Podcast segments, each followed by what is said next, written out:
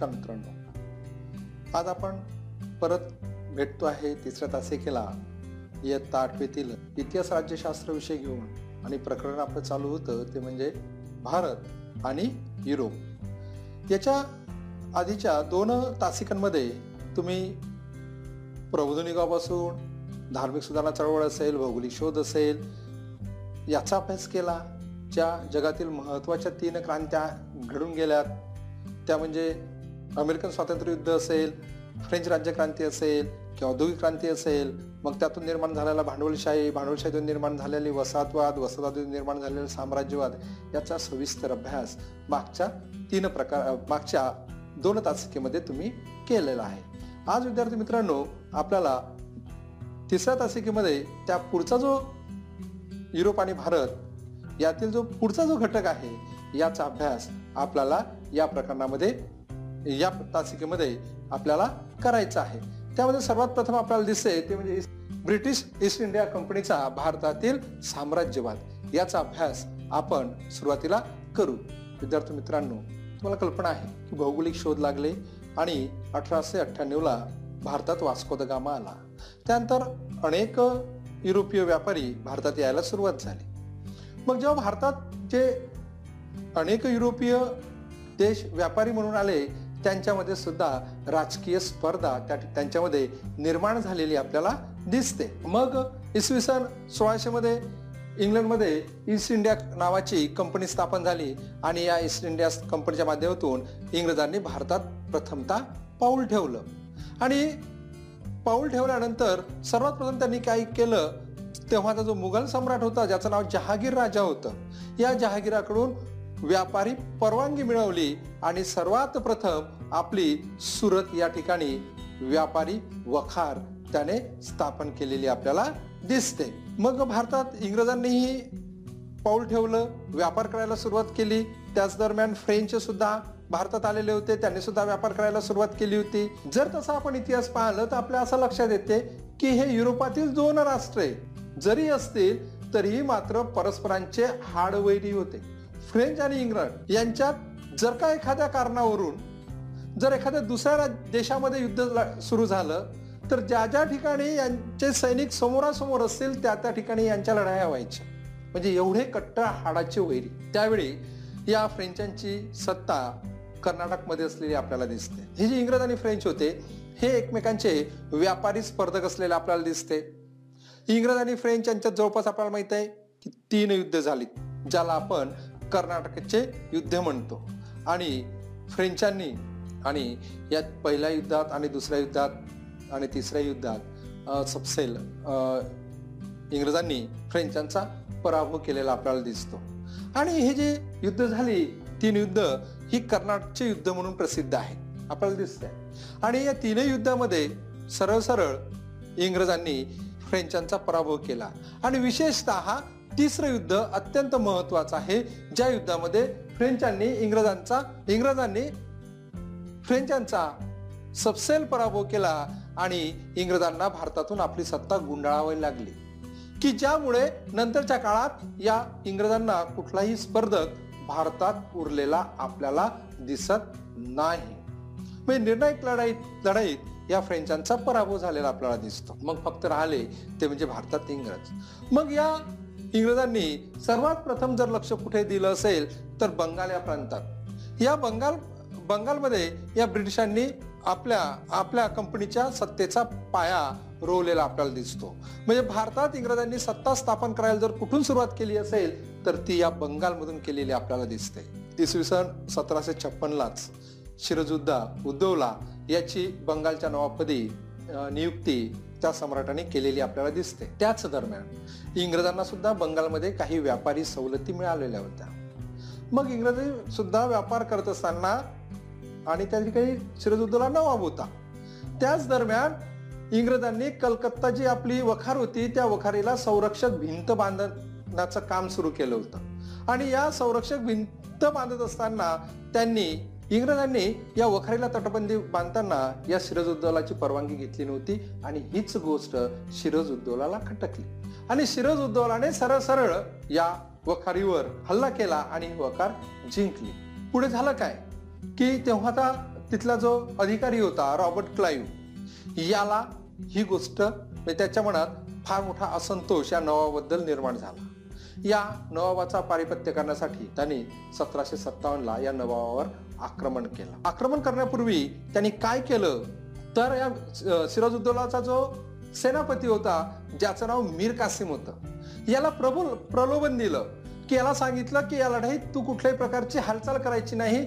जर ही लढाई आम्ही जिंकलो तर तुला नवाबपदी बसवेल मग जेव्हा सतराशे सत्तावन्नला प्लासीची लढाई झाली ज्या लढाईत इंग्रजांनी सिराजुद्दौलाचा पराभव केला पण मीर कासिम जो मीर जाफर जो होता हा त्याचा सेनापती या लढाईत उतरलाच आणि सतराशे सत्तावन्नपासून इंग्रजांनी भारतात राजकीय हस्तक्षेपाला सुरुवात केली सत्ता स्थापन करायला सुरुवात केली. मग ही लढाई जिंकल्यानंतर मीर जाफरला पदावर बसवलं. पण मीर जाफरला सुद्धा इंग्रजांचं धोरण आवडलं नाही. मग इंग्रजांच्या विरोधात जेव्हा तो कारवाई करायला लागला तेव्हा त्याचा जवळ जो होता मीर कासिम या मीर कासिमला परत नवाबपदी या इंग्रजांनी बसवला. मीर जाफरला काढून टाकलं. मग परत या मीर कासिमने सुद्धा इंग्रजांच्या विरोधात कारवाई करायला सुरुवात केली. तेव्हा परत या मीर कासिमला पदावरून काढलं आणि मीर जाफरला परत एकदा पदावर बसवलं. मग पदावर बसवल्यानंतर मग जेव्हा मीर कासिमला काढून टाकलं तेव्हा हा मीर कासिम सरळ सरळ अयोध्येचा जो नवाब होता सुजा उद्दवला आणि मुघल जो बादशाह होता ज्याचं नाव शहा आलम जो होता हे तिघही एकत्र आले आणि त्यांनी एक करार केला आणि त्यांनी इंग्रजांविरुद्ध लढण्याचं ठरवलं. मग त्यांनी बंगालमधील सॉरी बिहारमधील बिहारमधील बक्सार या ठिकाणी हे तिघांचे सैनिक म्हणजे कोण? मीर कासिम अयोध्येचा नवाब आणि मुघल बादशाह शाहलम या तिघांचं सैनिक आणि इंग्रजांचं सैनिक यांची बिहारमधील बक्सार या ठिकाणी सतराशे चौसष्ट ला लढाई झाली. या लढाईत सुद्धा इंग्रजांनी या तिघांचाही पराभव केलेला आपल्याला दिसतो. नंतरच्या काळात मोठ्या प्रमाणात बंगालमधून दिवाणी अधिकार ज्याला म्हणतो इंग्रजांनी मिळवलेले आपल्याला दिसते. म्हणजे इंग्रजांनी आपली सत्ता स्थापन करायला आता सुरुवात केली. त्यानंतर महत्त्वाचा संघर्ष येतो तो म्हणजे इंग्रज आणि म्हैसूर. म्हैसूर म्हणजे हैदर अलीचं टिपू सुलतानाचं. टिप्पू हैदर अलीने त्या ठिकाणी बंड करून उठाव करून संपूर्ण म्हैसूर साम्राज्य आपल्या ताब्यात घेतलेलं आपल्याला दिसते आणि त्याच्या मृत्यूनंतर म्हणजे हैदर अलीच्या मृत्यूनंतर त्याचा मुलगा टिपू सुलतान हा सत्तेवर आला आणि याने इंग्रजांशी शेवटपर्यंत म्हणजे प्राण जाईपर्यंत आपला लढा चालू ठेवलेला आपल्याला दिसतो. या टिपू सुलतानाने इंग्रजांशी निखरीने लढा दिला. यातच सतराशे नव्याण्णवला श्रीरंगपट्टण येथील संघर्षात टिपू सुलतान मारला गेला आणि परत संपूर्ण म्हैसूर जे साम्राज्य आहे हे परत इंग्रजांच्या ताब्यात गेलं. बंगाल नंतर आता म्हैसूर सुद्धा इंग्रजांच्या ताब्यात गेलं आणि छोटी मोठी हळूहळू एक एक साम्राज्य एक एक राज्य इंग्रजांनी आपल्या साम्राज्यात म्हणजे आपल्या साम्राज्याला जोडायला सुरुवात केली. त्यानंतर सिंध या सिंध प्रांताकडे इंग्रजांचा डोळा वळला. सिंध प्रांतावर इंग्रजांनी आपला ताबा मिळवला. इंग्रजांना भीती होती. सिंध म्हणजे काय? तर भारतात येण्याचा मार्ग होता. या अफगाणिस्तान मार्गे रशिया भारतावर आक्रमण करेल अशी भीती या इंग्रजांना होती. या इंग्रजांना तशी भीती होती. रशिया भारतावर पराभव करेल आक्रमण करेल सॉरी भारतावर रशिया भारतावर आक्रमण करेल अशी इंग्रजांना भीती होती. आणि या अफगाणिस्तानावर जर का आपलं वर्चस्व असेल तर मग मात्र रशियाला हे शक्य होणार नाही. असं इंग्रजांना वाटत होतं. आणि या अफगाणिस्तानकडून भारताकडे येणार जो मार्ग होता हा म्हणजे सिंध प्रांत. म्हणून अठराशे त्रेचाळीस ला इंग्रजांनी हा सिंध प्रांत सुद्धा काबीज केला किंवा गिळंकृत केलेला आपल्याला दिसतो. त्यानंतर सर्वात शेवटी त्यांची नजर वळली ते म्हणजे या शीख सत्तेकडे. या शीख सत्तेचा पाडाव इंग्रजांनी सुद्धा केला याही सुद्धा सत्ता आपल्या ताब्यात घेतली. एकोणीसाव्या शतकात आपल्याला दिसते की रणजित सिंह हा जो रणजित सिंह होता हा त्या ठिकाणचा सत्ताधीश होता राजा असलेला दिसतो. सन या रणजित सिंहाच्या हाती त्या ठिकाणची सत्ता एकोणीसाव्या शतकात होती. पण रणजित सिंहाच्या मृत्यूनंतर मग जो दिलीप सिंह होता त्यांचा मुलगा जो होता हा गादीवर आला. त्याची जी राणी होती दिलीप सिंह जो गादीवर आला त्याची जी राणी होती जिंदन ही संपूर्ण सत्ता सांभाळत होती. दिलीप सिंहाला सत्ता सांभाळता येत नव्हती. सर्व सत्याचे सूत्र या त्याची जी राणी होती जिंदन हिच्याकडे असलेली आपल्याला दिसते. या जिंदनला सुद्धा या पंजाबचे सरदार आहे पंजाबी सरदार आहे या सरदारावर अंकुश तिला ठेवता आला नाही. ही संधी साधून काही जे फितूर जे शीख होते त्यांच्या मदतीने इंग्रज पंजाबवर हल्ला करेल असा समज या शिखांचा झाला. आणि इंग्रजांनी हल्ला करण्यापूर्वीच शिखांनी या इंग्रजांवर हल्ला केला. परंतु या युद्धात शीख पराभूत झालेले आपल्याला दिसते मग इंग्रजांचा हळूहळू वर्चस्व या शीख प्रांतावर वाढायला सुरुवात झाली. मग याचं जे वर्चस्व वाढत होतं या वर्चस्वाला मुलतानचा जो अधिकारी होता ज्याचं नाव मुलराज होतं याला याने याचा विरोध होता त्याने उठाव केला.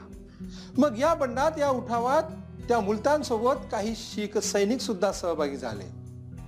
या शिखा शीख सैनिक आणि इंग्रजांमध्ये अठराशे एकोणपन्नास ला लढाई झाली ज्या लढाईत शिखांचा पूर्ण पराभव झालेला आपल्याला दिसतो. आणि शिखांचा पराभव झाल्यानंतर शिख पंजाब प्रांत शिखांचं सुद्धा प्रांत किंवा शिखांचं सुद्धा राज्य इंग्रजांनी गिळंकृत केलेलं आपल्याला दिसतं. त्याच काळात भारतातील एक प्रबळ सत्ता होती. ती म्हणजे मराठ्यांची. एक प्रबळ सत्ताधीश होते. मग इंग्रजांनी सुद्धा इंग्रजांनी या मराठ्यांचा सुद्धा कसा पराभव केला? याचा अभ्यास आपण विद्यार्थ्यांनो पुढच्या प्रकरणात करणार आहोत. या ठिकाणी इंग्रजांनी भारतात सत्ता स्थापन होण्यासाठी करण्यासाठी सतराशे सत्तावन्नला सुरुवात केली. प्लासीच्या लढाईने सुरुवात झाली बक्सारची लढाई झाली. त्यानंतर मैसूर ज्याला म्हणतो आपण मैसूर गिळंकृत केलं. त्यानंतर सिंध प्रांत गिळंकृत केला. त्यानंतर शिखांचा प्रांत सुद्धा इंग्रजांनी काबीज केला. अशा पद्धतीने या सर्व घटनांचा अभ्यास आपण या प्रकरणामध्ये केलेला आहे. यानंतरचं जे तिसरं प्रकरण आहे त्या प्रकरणामध्ये मराठे आणि इंग्रज यांचा कसा सत्ता संघर्ष झाला याचा सविस्तर अभ्यास आपण पुढच्या प्रकरणात करूया. इथेच मी आपली रजा घेतो. आणि विद्यार्थी मित्रांनो जर का अजूनही आपण माझं हे यू यूट्यूब चॅनल सबस्क्राईब केलं नसेल तर माझी आपणास विनंती आहे की माझं यूट्यूब चॅनल सबस्क्राईब करा आणि हा व्हिडिओ जास्तीत जास्त मुलांपर्यंत पोहोचवा शेअर करा. जेणेकरून याचा फायदा इतरही विद्यार्थ्याला होईल. धन्यवाद विद्यार्थी.